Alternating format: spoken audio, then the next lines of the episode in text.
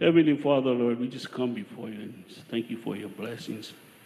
Thank you for all the things you do in our lives, Lord. And may you continue to have your hedge of protection upon our families, upon our pastors, and upon the whole congregation, Lord. Lord, thank you for everything you do in our lives. Keep our hearts and our mind always focused on you, Lord. We lift this time to you. We give you all the praise and glory. In Jesus' name. Name. Amen. And amen. Good morning and welcome. So glad you're here. You can be seated. Those of you online, we're so glad that you're joining with us.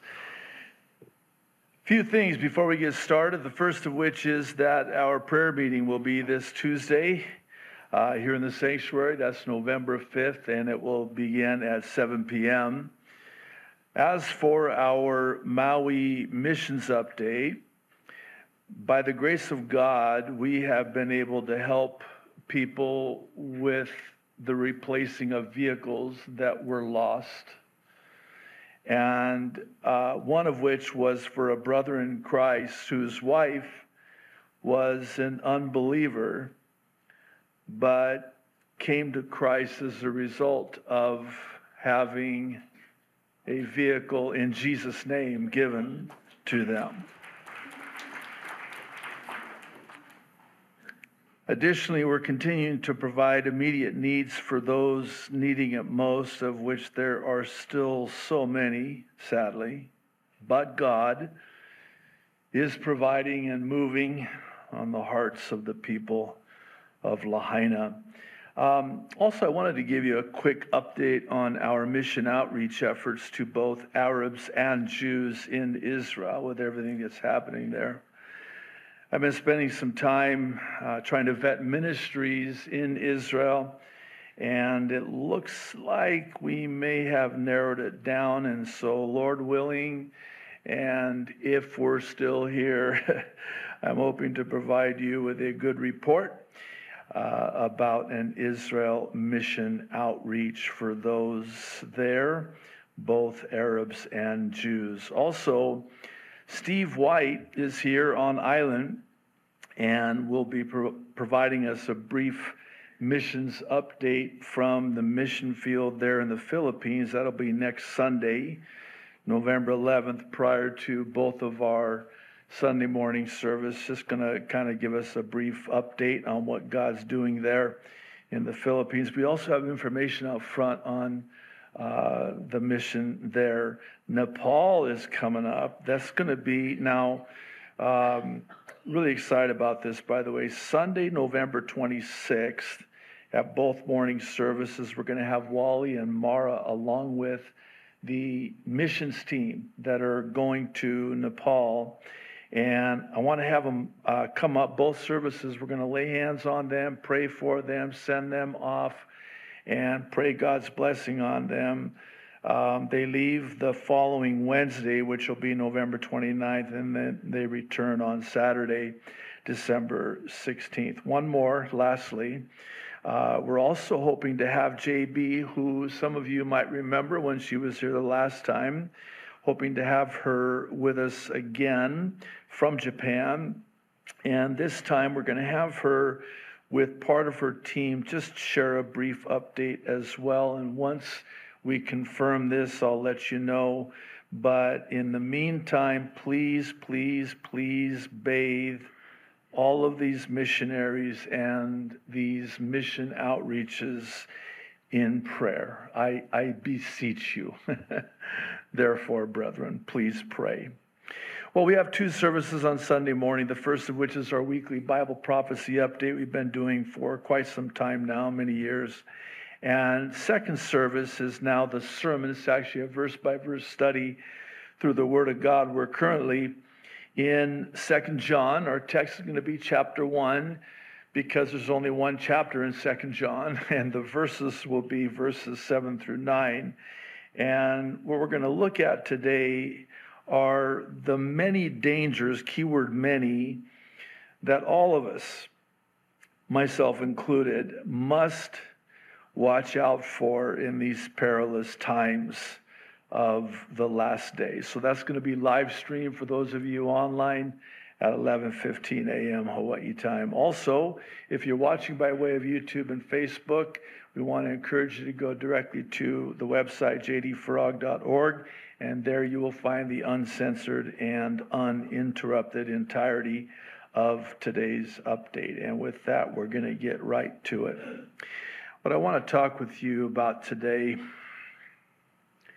is the pronounced presence of idolatry within Christianity in these last days.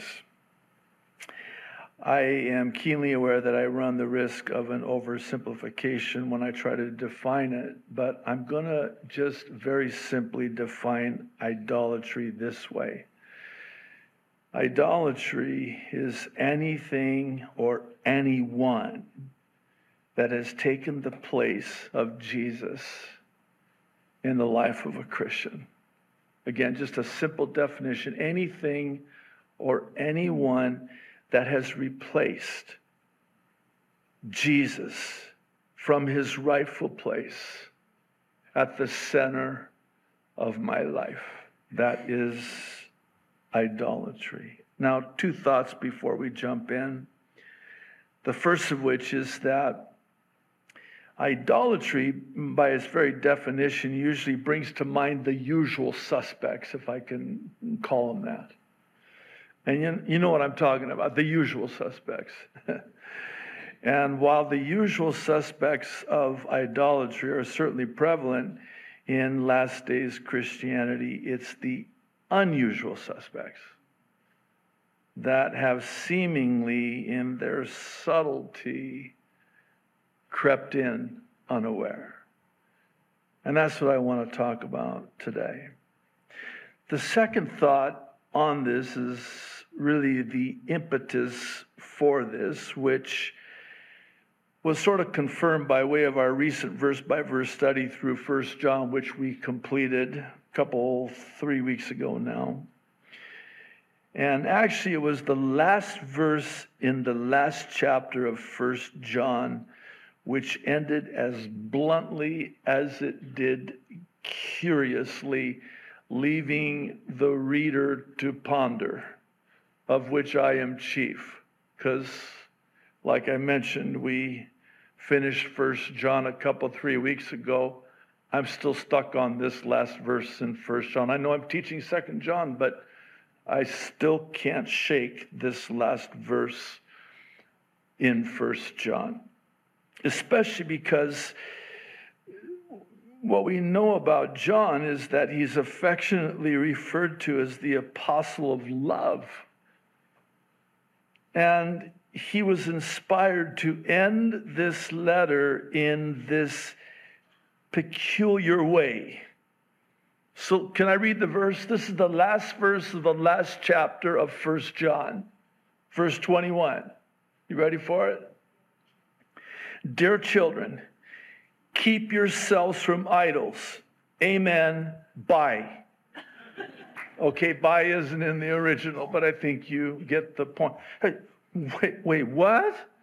It's kind of like you, you're, you're like, wait, where's the, where's the, where's the rest of it? No, that, that's, that's it. The last thing he says, and this is John we're talking about. Keep yourselves from idols. Bye. What in the world?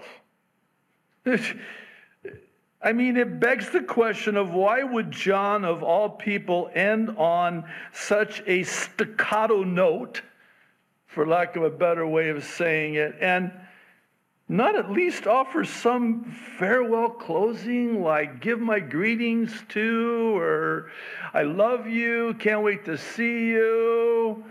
No, just keep away from idols. Why? Answer?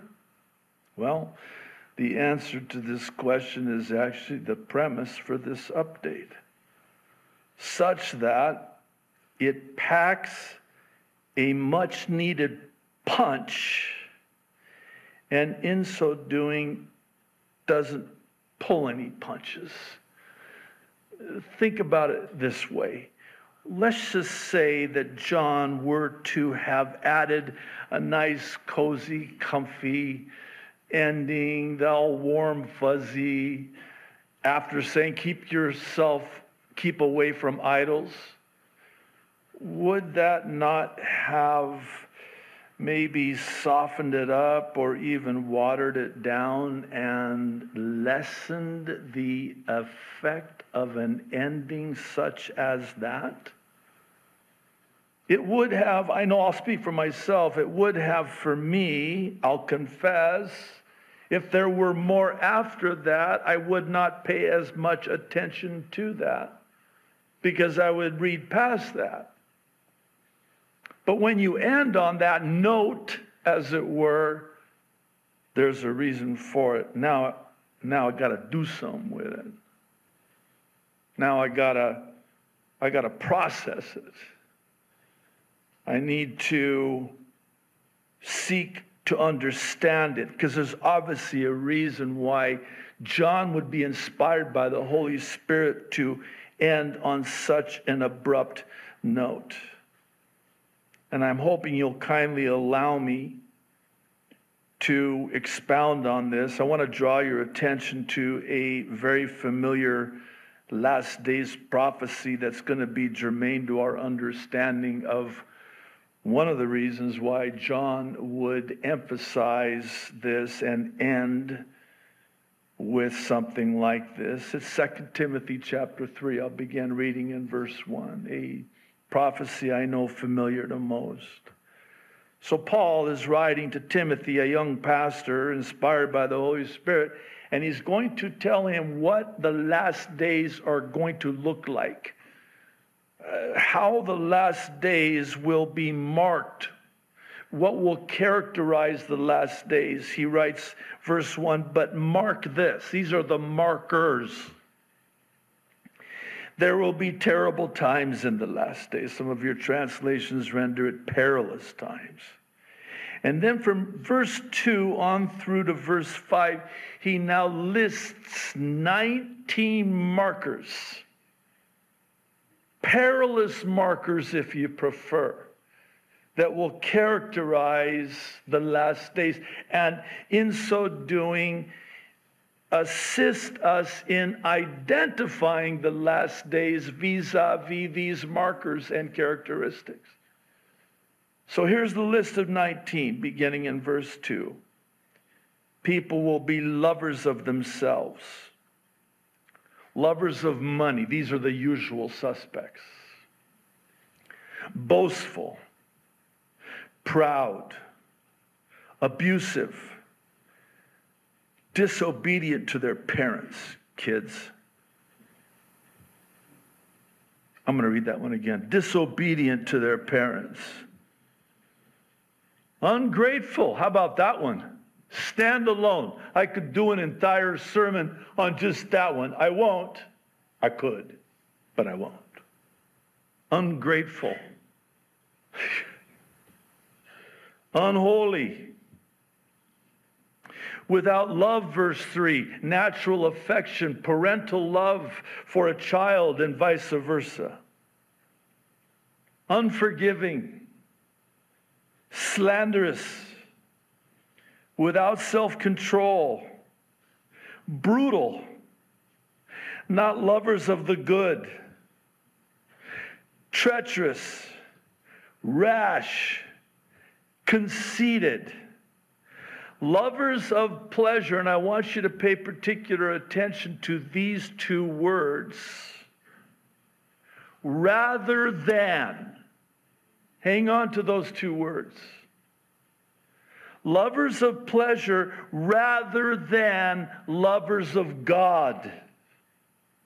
Having a form of godliness but denying its power have nothing to do with them. It's pretty strong. I'm starting out this way because these two specific words, rather than, are always at the core of idolatry. Let me explain. That which I've made an idol when given over to idolatry, will always have these two words right at the center. Example, I'll give you three. And I'll pose them in the form of three questions that, again, I would like to expound on as it relates to the idolatry we devote ourselves to rather than Jesus. Question number one Do I love Israel rather than loving the God of Israel? Or is my love for Israel because of my love for the God of Israel? Is it rather than or because of? Now, there's actually two more parts of this first question that I think I'd be grossly remiss were I not to also ask. And the first one is this, because you hear this a lot. I stand with Israel. We stand with Israel. Okay. Question Am I standing with Israel rather than bringing the gospel of Jesus Christ to Israel? Or is my stand with Israel because of my bringing the gospel of Jesus Christ to Israel. Here's the second part. Am I standing with the Jewish people of Israel rather than both Jews and Arabs in Israel? Or is it because of my heart to bring Jesus to the Jewish and Arab people, and the Jewish and Arab people to Jesus. I realize that was quite a, quite a lot right out of the chute. Maybe this is as good of a time as any just to humbly ask that you hear my heart. Because I think we do err greatly. And it is incumbent upon us to be very prayerful and careful when we're so quick to embrace and adopt these talking points of the world because it's not Jesus. It's not Jesus. That was just question one. We got two more. question number two. Am I devoted to saving America rather than saving souls in America because of my love for the God who blessed America? Rather than or because of?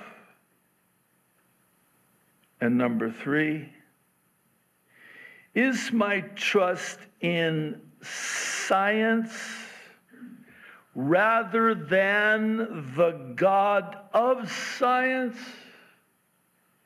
Because of my God, who is the one and true God of true science.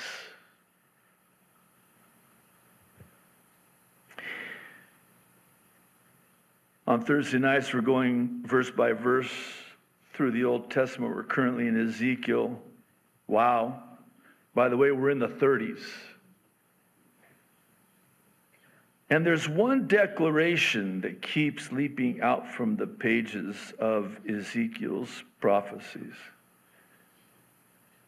Replete throughout the book of Ezekiel and the others with them, God declares this then they shall know that I am the Lord.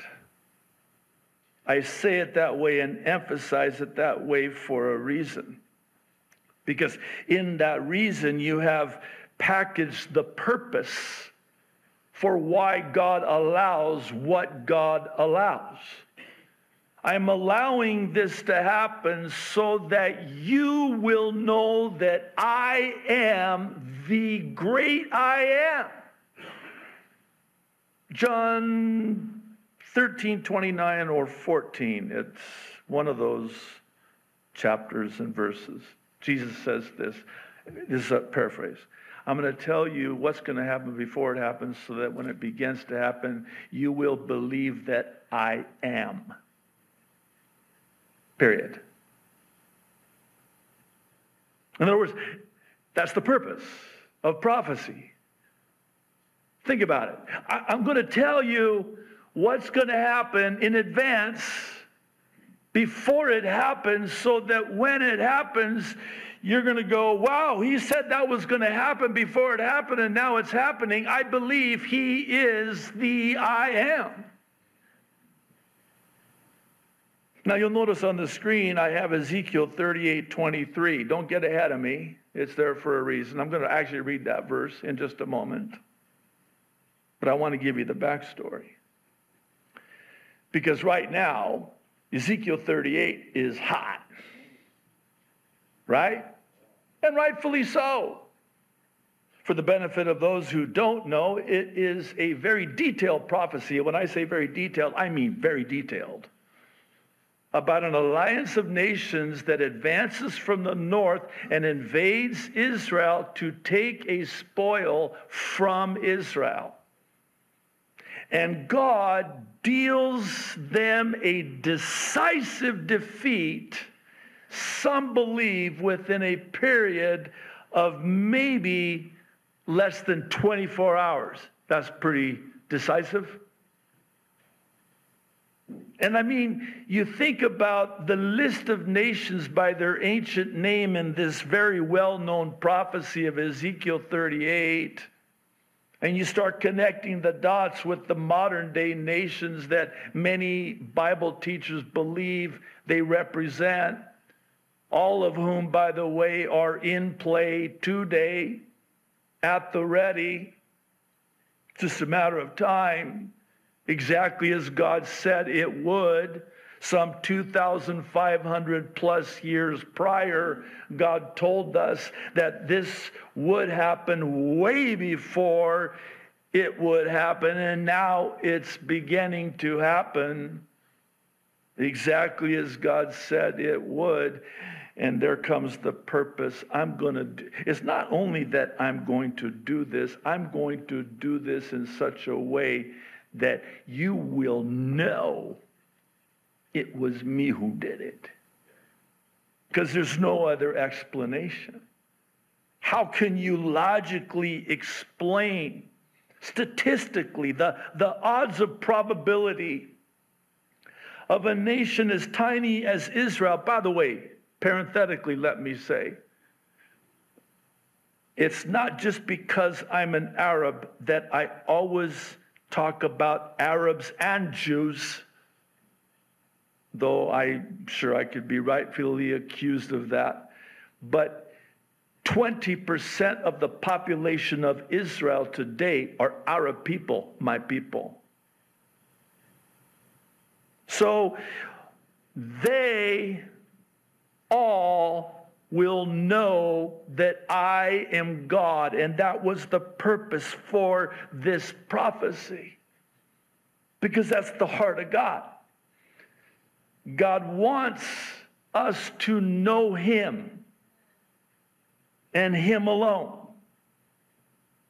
Who is like unto you, O God? There is none like you, O God. You are the one and only true living God. Because only you could do that. So, the last verse again. Boy, there's something about the last verse. I'm on a roll with last verses today in the chapters. So, I'm going to read you the last verse of Ezekiel 38, verse 23. Thus I will magnify myself and sanctify myself, and I will be known in the eyes of many nations, and here it is. Then they shall know that I am the Lord. So, if you don't mind, can I just, before we go any further, can I just ask you to use your God given imagination of the enormity and the complexity and the intensity of a prophecy such as this? I mean, here comes this invading army, this alliance of nations, massive. And they invade little tiny Israel. And America's not going to be there to save them. Oh, Saudi Arabia and the Gulf states, they're going to just you know, they're going to protest because they've got uh, skin in the game, as we say. They got a dog in this hunt. You can use whatever metaphor you want because of the oil. So they're going to protest this invasion, but they're not going to come to Israel's defense. And that's by God's design. Why? Because God is going to come to Israel's defense and God alone. So that when it's all said and done, there's no question mark here. This was God. Pastor, where are you going with this? Here's where I'm going with this. When it's all said and done, the nations of the earth will know it's the Lord and the Lord alone. And sadly, there's coming a day in that day, it will be too late, but every knee is going to bow and every tongue is going to confess that Jesus Christ is Lord. But at that time, it will not be a confession unto salvation, rather, it will be a confession unto damnation.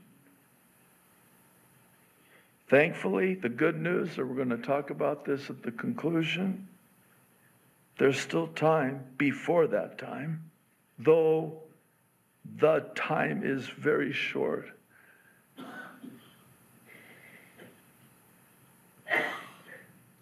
Now is the time, today is the day to confess Jesus Christ is Lord because now it's for salvation, then it will be for damnation. This brings me to the third form of idolatry in the last days, and it's that of trusting the science rather than the God of science. So at this time, we'll go ahead and end the live stream on Facebook and YouTube and redirect you to the website. So I need to, by way of a preface, ask you to pray for us concerning the updating and adding to our current religious exemption letter, which is available on our website. And the reason being is that we've been on the receiving end of numerous requests as of late due to the new flu shot mandate. Please know that we've secured and retained an amazing attorney. He's a brother in Christ who, along with his firm, is working diligently on this. As such, we hope to have this in place as soon as we're able and make it along with other documentation available on our website through the Master's Touch print and mail. But as for the idolatry of trusting science rather than the God of science, let me very simply say that our bodies are the temple of the Holy Spirit. the Holy Spirit resides in our bodies. Listen to 1 Corinthians chapter 3 verses 16 and 17. Do you not know that you are the temple of God and that the Spirit of God dwells in you? If anyone defiles the temple of God, listen very carefully, God will destroy him. For the temple of God is holy, which temple you are.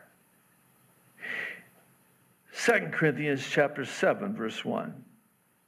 Since we have these promises, dear friends, let us purify ourselves from everything that key word contaminates body and spirit. Interesting connection. Perfecting holiness out of reverence for God. Please hear me out. It's for this and other reasons, such as the use of aborted babies and animals, by the way, which were to have dominion over but not abuse, that are used in the testing and development of many vaccines, plus the fact that there are contaminants toxins and poisons present for which we are rejecting the injecting of these shots into our bodies, the temple of the Holy Spirit. As I'm sure many of you know, there is now a plethora of new information that's coming out about the contents of these deadly injections. And I mean, it is just absolutely heartbreaking. This is why new forms of deadly cancers are on a dramatic rise, and a countless number of people are dropping dead like flies.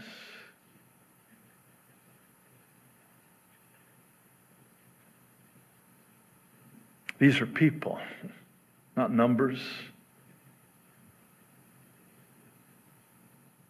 We are now seeing new medical phenomena, the likes of which we've never before seen in our lifetime, such as turbo cancers that come on quickly. Add to this fatal heart attacks in young and otherwise healthy individuals during exercise and during the early morning hours of sleep and many other conditions in young people. Again, the likes of which we've never before seen in our lifetime. Things like strokes, blood clots, paralysis, just to mention a few. Young people.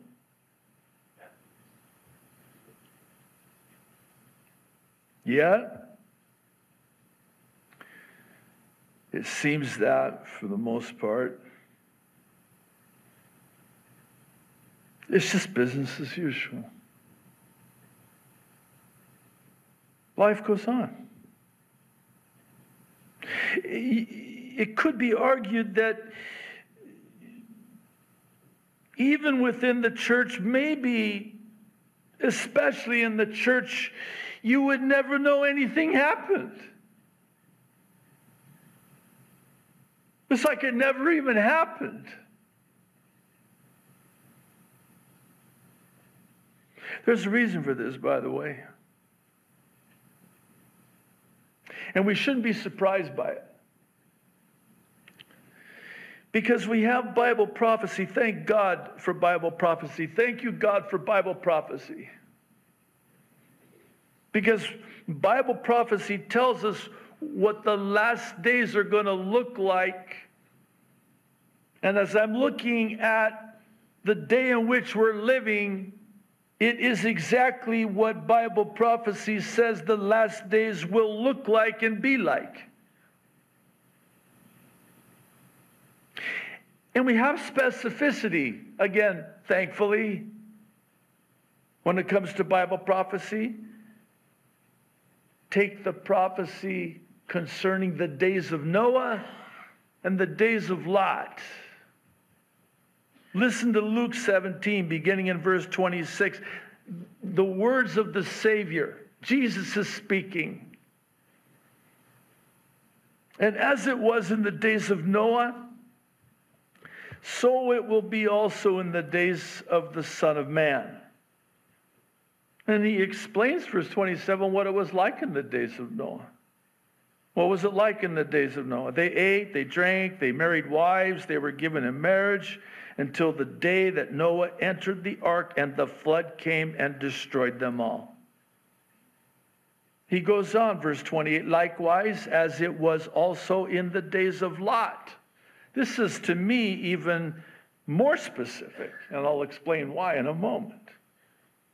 They ate, they drank, they bought, they sold, they planted, they built, they got their booster shots. They, oh, that's not the, sorry.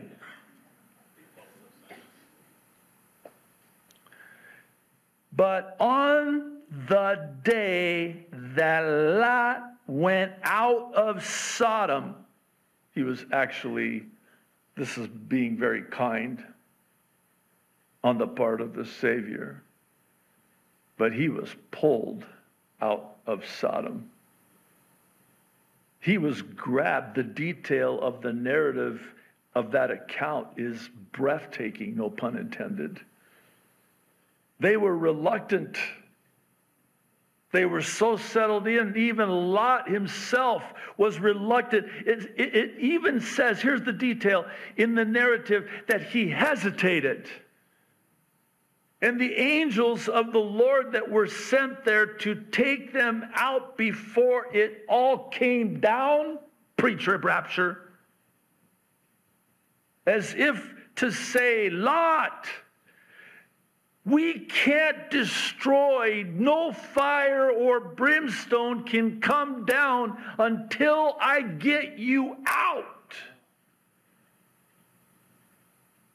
That's the pre trib rapture.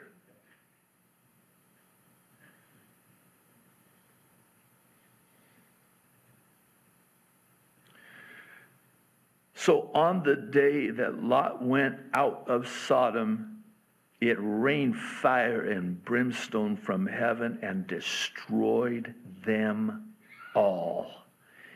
Even so will it be in the day when the Son of Man is revealed.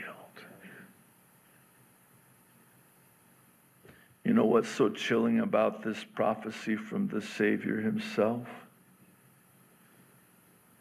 It's how oblivious people were on the eve of God's judgment and destruction.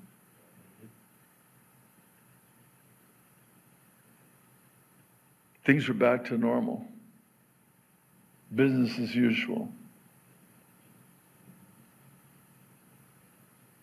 Completely oblivious, blind if you prefer. On the eve of God's judgment, Business as usual, people going about their lives giving no thought to the peril that awaited them right around the corner.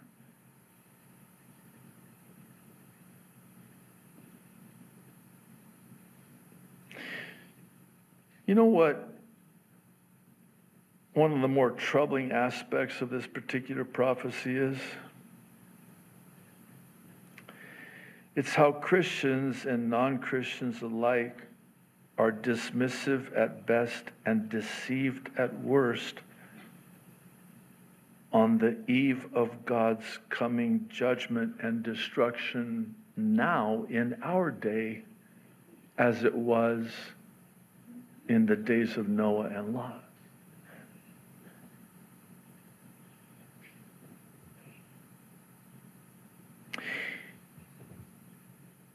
We've talked about it in the past. I'm not going to go into it today, but there are numerous and even voluminous parallels between God's judgment coming in Noah's day and God's soon coming judgment in our day.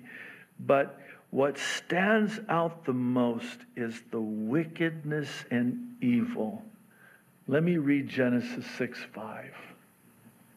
This is what it was like and how bad it was in the days of Noah. And Jesus is saying to us today in our day, this is how bad it will be.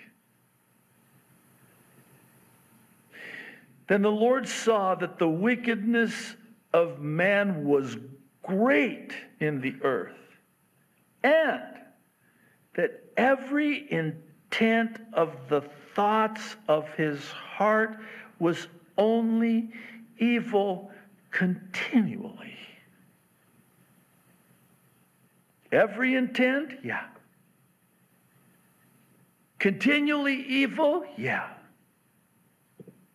Great wickedness? Yeah.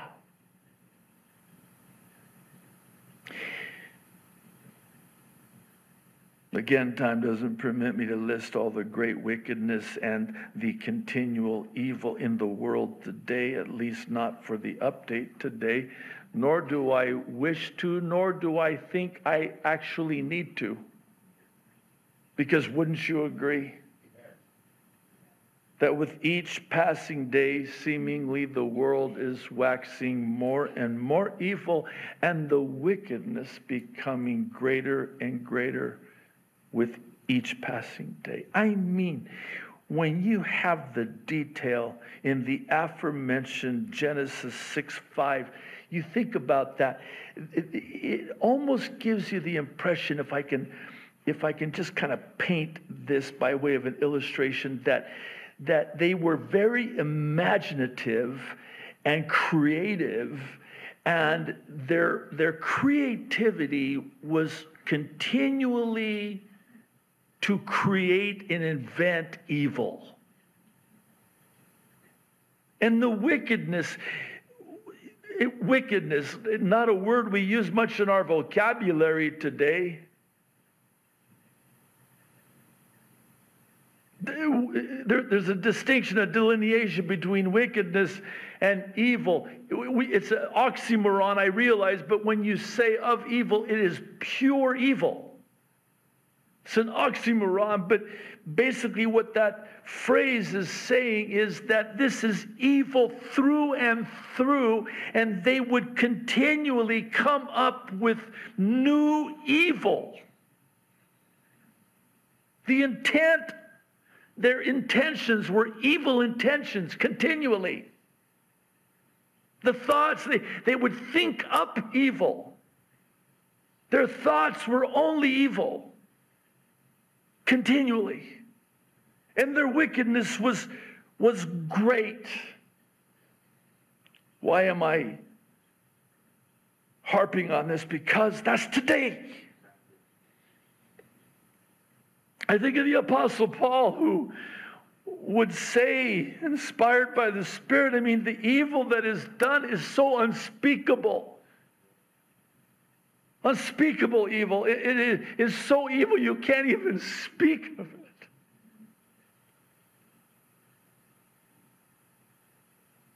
And that's what's happening.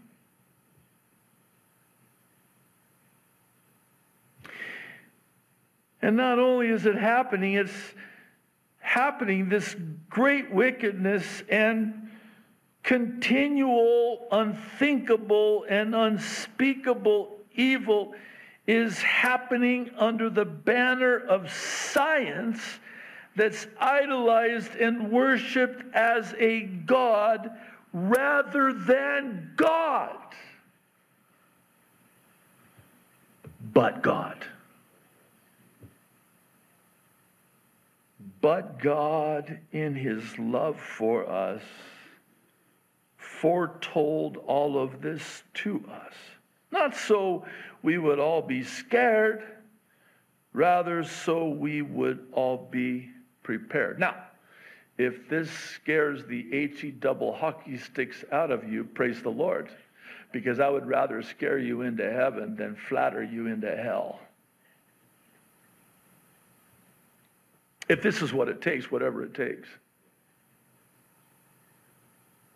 to realize we live in an evil, fallen world rife with wickedness. And God has to.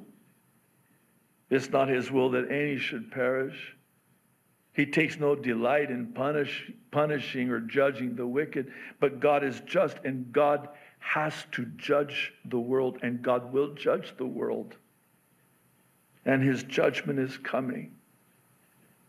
And if you're not right with the Lord, I implore you to get right with the Lord so you can be ready for the Lord when that trumpet sounds, because that trumpet is going to sound sooner than any of us can possibly imagine.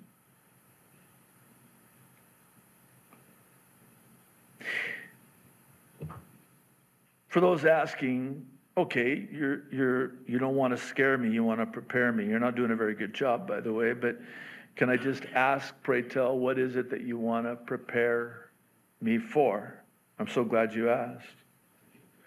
We need look no further than the Word of God and the God of the Word because in a word, it's hope. Hope.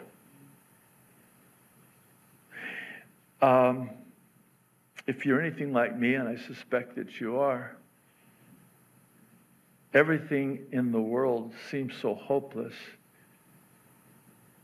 We need hope. Who's our hope? Not what's our hope. Who's our, our hope? Jesus. He's our only hope.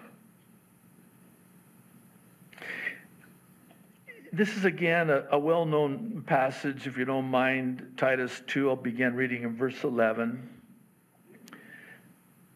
For the grace of God that brings salvation has appeared to all men, teaching us that denying ungodliness and worldly lusts, we should live soberly, righteously, and godly in the present age looking for, verse 13, looking forward to, being prepared for, looking for what?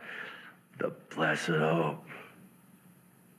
What's the blessed hope? The glorious appearing of our great God and Savior Jesus Christ, who gave himself for us that he might redeem us from every lawless deed and purify for himself his own special people, zealous for good works. Speak these things. These are the things you are to teach, exhort, and rebuke with all authority, God given authority. And interesting that Paul would be inspired to write Titus this at the end of verse 15 let no one despise you. The inference that when you teach these things, exhort, rebuke with your God given authority, you're going to be despised. Ask Jeremiah about that. We, we refer to this as the blessed hope. And, and please, I know, I hope you don't tire of me trying to uh, explain this, but it's when, when we say blessed hope, it's not like, oh, I sure hope. No, it's more like this. My only hope is Jesus coming and taking me out of this evil and wicked and dying, Christ rejecting world that I have long ago overstayed my welcome in. This world, not my home.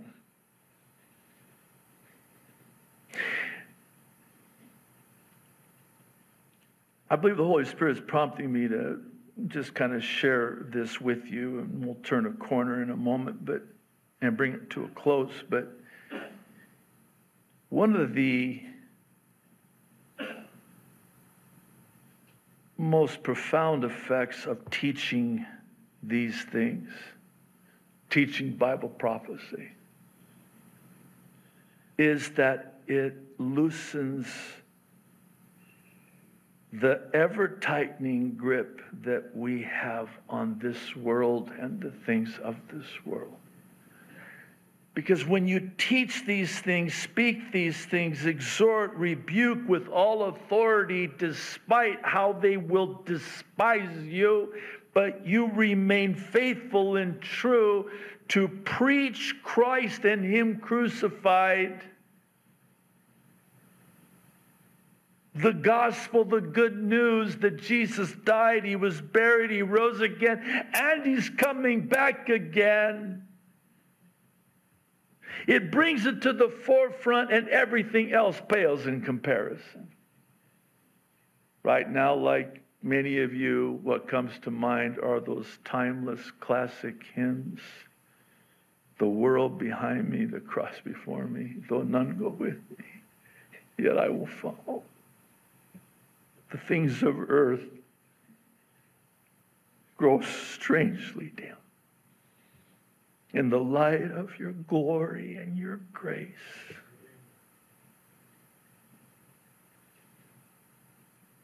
And this is what I believe God does and wants to do in our lives. He's always so gentle in the way that he does it. He just wants to loosen our tightened grip. Don't get too comfortable down here. I'm coming to take you to the place I prepared for you. So don't, by the way, the world hates your guts, but I love your guts. the world hates you because the world first hated me, and by associate, you're guilty by association, which is why you're, you're the recipient of such. The, the, the world is not your friend. Why are you trying to send a, you keep sending a friend request to the world? The world blocked you a long time ago.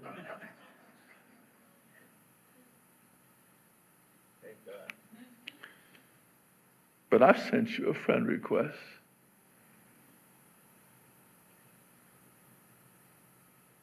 The world's not your home. You're in it, not of it. Don't get too comfortable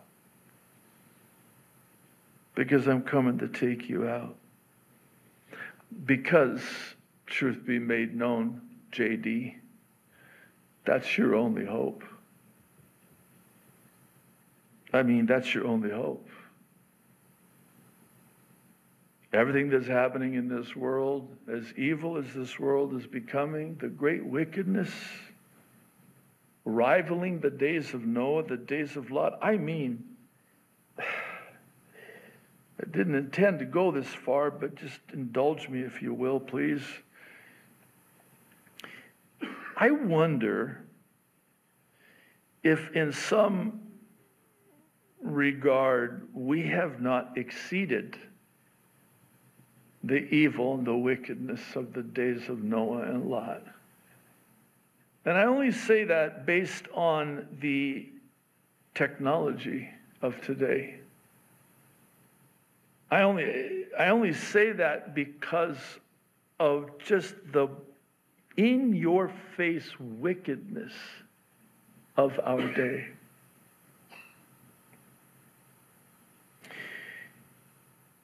Over the years, Psalm 119 has become a friend.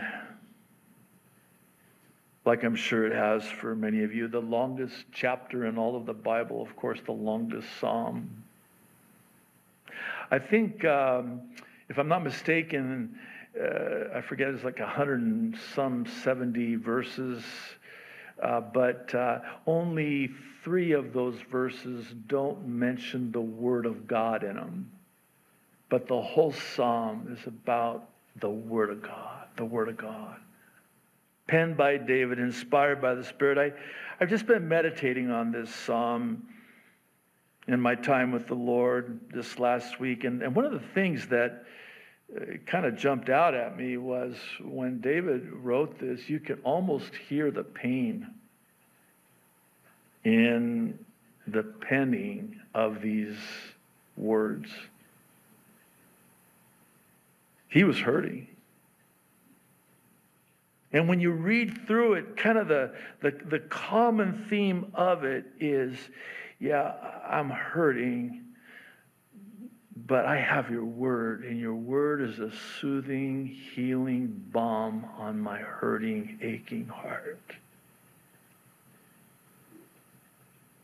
So, would it be okay if I just share with you two verses? Out of Psalm 119 and encourage you to also maybe spend some time in this amazing psalm. One of them is 119, verse 49. This was huge. Remember the word to your servant upon which you have caused me to hope. Now, please don't think for a second that David is reminding God because God forgot. God, you forgot your word to me, your servant. I was putting my hope and you forgot? No. It's more like this it had come to his remembrance.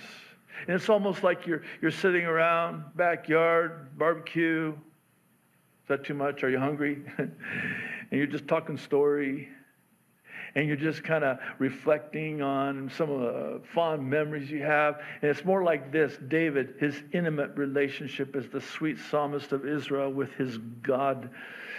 It's like he's saying, God, remember when? You remember that time? Oh, that's right. And then as you get older, it's more like this. Was that 1956 or was that 1957? I don't remember. No, God remembers. Yeah, I do remember, David. I do remember my word to you, my servant. And he says, I remember your word to me, your servant, because it was your word to your servant upon which I based my hope. My only hope, because you gave me your word.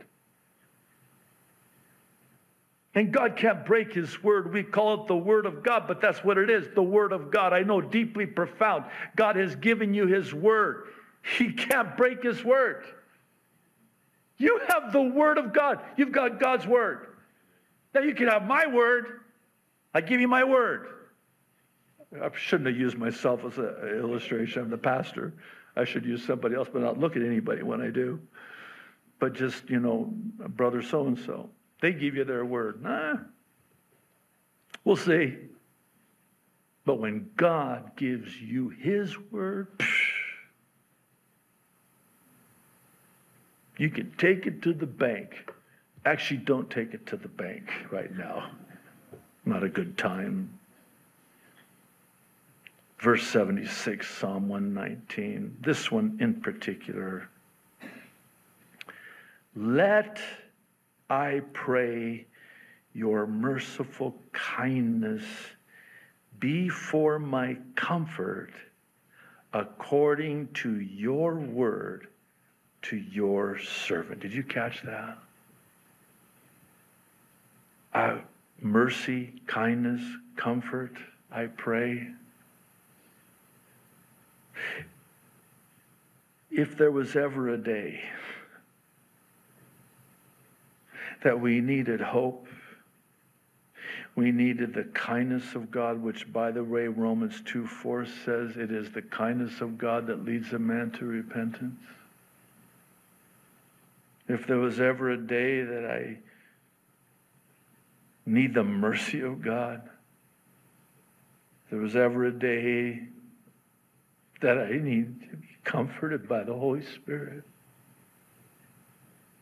there was ever a day that I needed to remember God's word to me, his servant, that day is today. I pray. Let I pray. Because you understand what's happening right now with everything in the world. People are getting beat down and weary because it takes a toll. The non Christian knows nothing of this, by the way, because they're just going with the flow. But for the Christian, especially in this last hour, the spiritual warfare is off the charts. Why? Because Satan knows he has but a short time. That's why, by the way, your, your Christian marriage is being attacked. That's why your family, your kids are being attacked. That's why your relationships are under spiritual attack. It's a spiritual battle. This is spiritual warfare. right up to the time.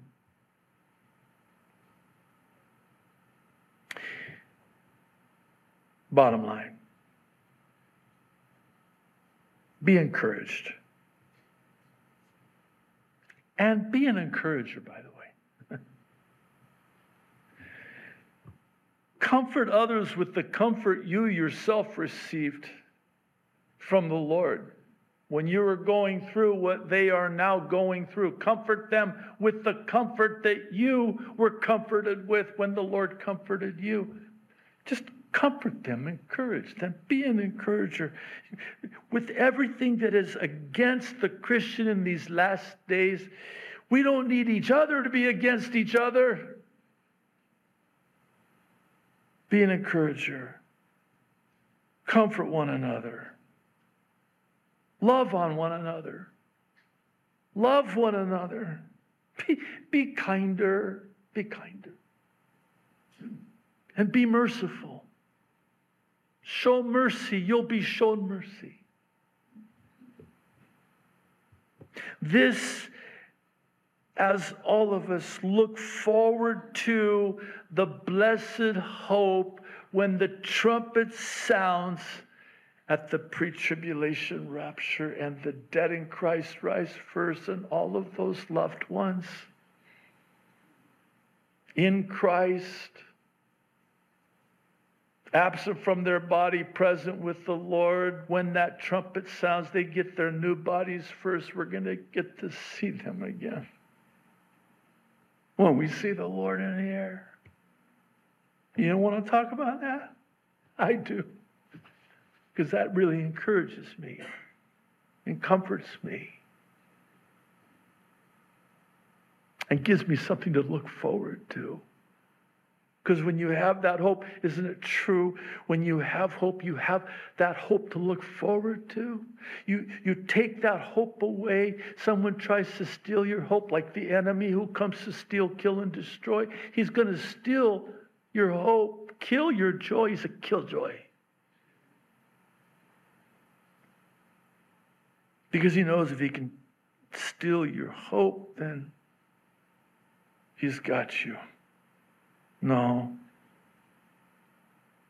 I love how Paul says it in 1 Thessalonians chapter 4 after he talks about how the dead in Christ are going to rise first, and we who are alive and remain will be caught up, raptured, harpazo in the Greek, rapturous in the Latin, and be together in the in the meet the Lord in the air and be together with the Lord forever. That's the rapture of the church. And then at the end of the chapter, the last verse again, last, last verse for the day, he says, Therefore, encourage one another with these words. The point being, people need to be encouraged by these words because this is good news. And we could sure use some good news, right? And that's the gospel the good news of salvation found in the person of Jesus Christ. The ABCs of salvation, just a simple tool to share Jesus Christ with somebody. Should you ever have the profound privilege of God bringing somebody into your path or on your phone after being on hold for customer support for 30 minutes.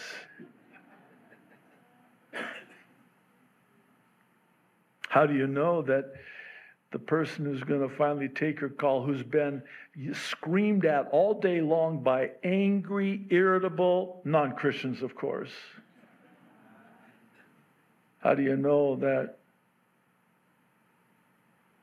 they took your call because God wants you to get Jesus to them and them to Jesus. You ever thought about that? I remember telling, and I was on hold a very long time, I even want to tell you. And there were moments, I have to confess, I know, like Paul said, what dwells in me, there dwelleth no good thing that is in my flesh. You know, and the phones now, you can see how long you've been on hold 41 minutes and 28 seconds and counting. And then they finally pick up the phone. Of course, now I'm praying because I'm a very godly man. I said, okay, Lord, obviously you're doing something here. This person has probably had a really rough day. And how many people, if, if I've been on hold for this long, how many calls has the person that's going to take my call been on the receiving end of where the customer's been so irate? And they're just doing the best they can. So I remember saying to this gal one time, I said, You know, I can't even imagine how many angry, irate customers you deal with on a daily basis. I just want you to know I'm not going to be one of them. I could almost hear her start to cry. You're not. No. I, I wanted to, but I won't. And I just, you know, was very gracious, my words seasoned with grace. She was very good, solved my problem. And I just asked her, I said, Is there anything at all that I could pray for you about? And that's when she lost and then I'm going to lose it. I was like, thank you, Lord. But I also had to say, forgive me, Lord, because I did have those thoughts and I was going I was to blast whoever took this call. But no, I'm not going to blast them. You want to save them. you love them.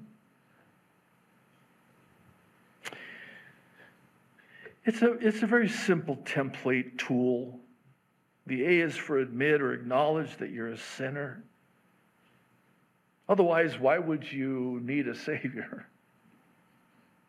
Romans 3:10 says there is no one righteous, not even one. Nobody's good. You might be a good person, you'll never be good enough. And Romans 3:23 tells us why. It's because all have sinned and fall short of the glory of God. We were all born sinners, which is why we must be born again to enter the kingdom of heaven. So now we've all sinned. We're guilty as charged. We're going to enter the sentencing phase, and the judge hands down the sentence, and it's the death sentence for the wages of sin is death. It's bad news. But here's the good news the gift of God is eternal life in Christ Jesus our Lord. Notice the contrast gift, wages. Wages you earn, gift you receive. You try to pay for that gift, it's a purchase. It's no longer a gift. No, He purchased you. You, you have been purchased with a price. You are not your own. And He paid the price. How much should it cost? Everything. It cost Him His life. To pay for the gift that He offers to you and to me the gift of eternal life that He paid for in full. That's the A. Here's the B, and this is so central and so simple. Believe. For God so loved the world that he gave his only begotten Son, that whosoever would believe, believe in your heart that Jesus Christ is Lord Romans 10 9, if you believe in your heart that God raised Jesus from the dead, you will be saved. And then this is what leads to the C, lastly. It's the expression of what's in the heart, because out of the abundance of the heart, the mouth speaks, and you confess with your mouth and you call upon the name of the Lord. This is what we talked about earlier. Unto salvation, Romans 10 9. If you confess with your mouth Jesus is Lord and believe in your heart that God raised him from the dead, you will be saved. This is your knee bowing and your tongue confessing now for salvation, not then when it's too late for damnation. And lastly, Romans 10 13 seals the deal. All who call upon the name of the Lord will be saved. That's simple. That's the gospel. Today's But God testimony is actually just a short testimony of thanks from Darren Gay, who writes Hello, dear JD. I'm simply sending a heartfelt thanks to you from Melbourne, Australia. I love how Australians talk. Thank you for ushering myself and my dear friend Rosemary to Jesus. I like that's what we are. We're ushers. Did you know that you're all ushers? You usher people to Jesus. My friend Rosemary was the one who insisted I must watch and listen to this man, JD, who God works through. and I am so glad she did. God bless you, JD. We are forever grateful, Darren and Rosemary. Imagine that. Come on up, David.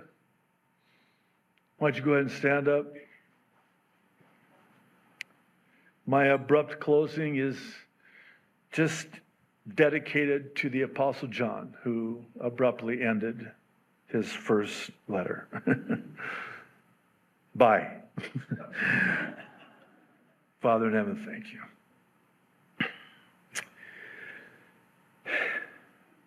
Lord, search our hearts. See if there be anything at all that has crept in and kept us from hearing you, knowing you, loving you. And Lord, ever so gently, just put your finger on it because we want it out surgically remove it from our hearts, from our lives. If it's taken your place in our lives, then Lord, it, it's become an idol. And we're guilty of idolatry.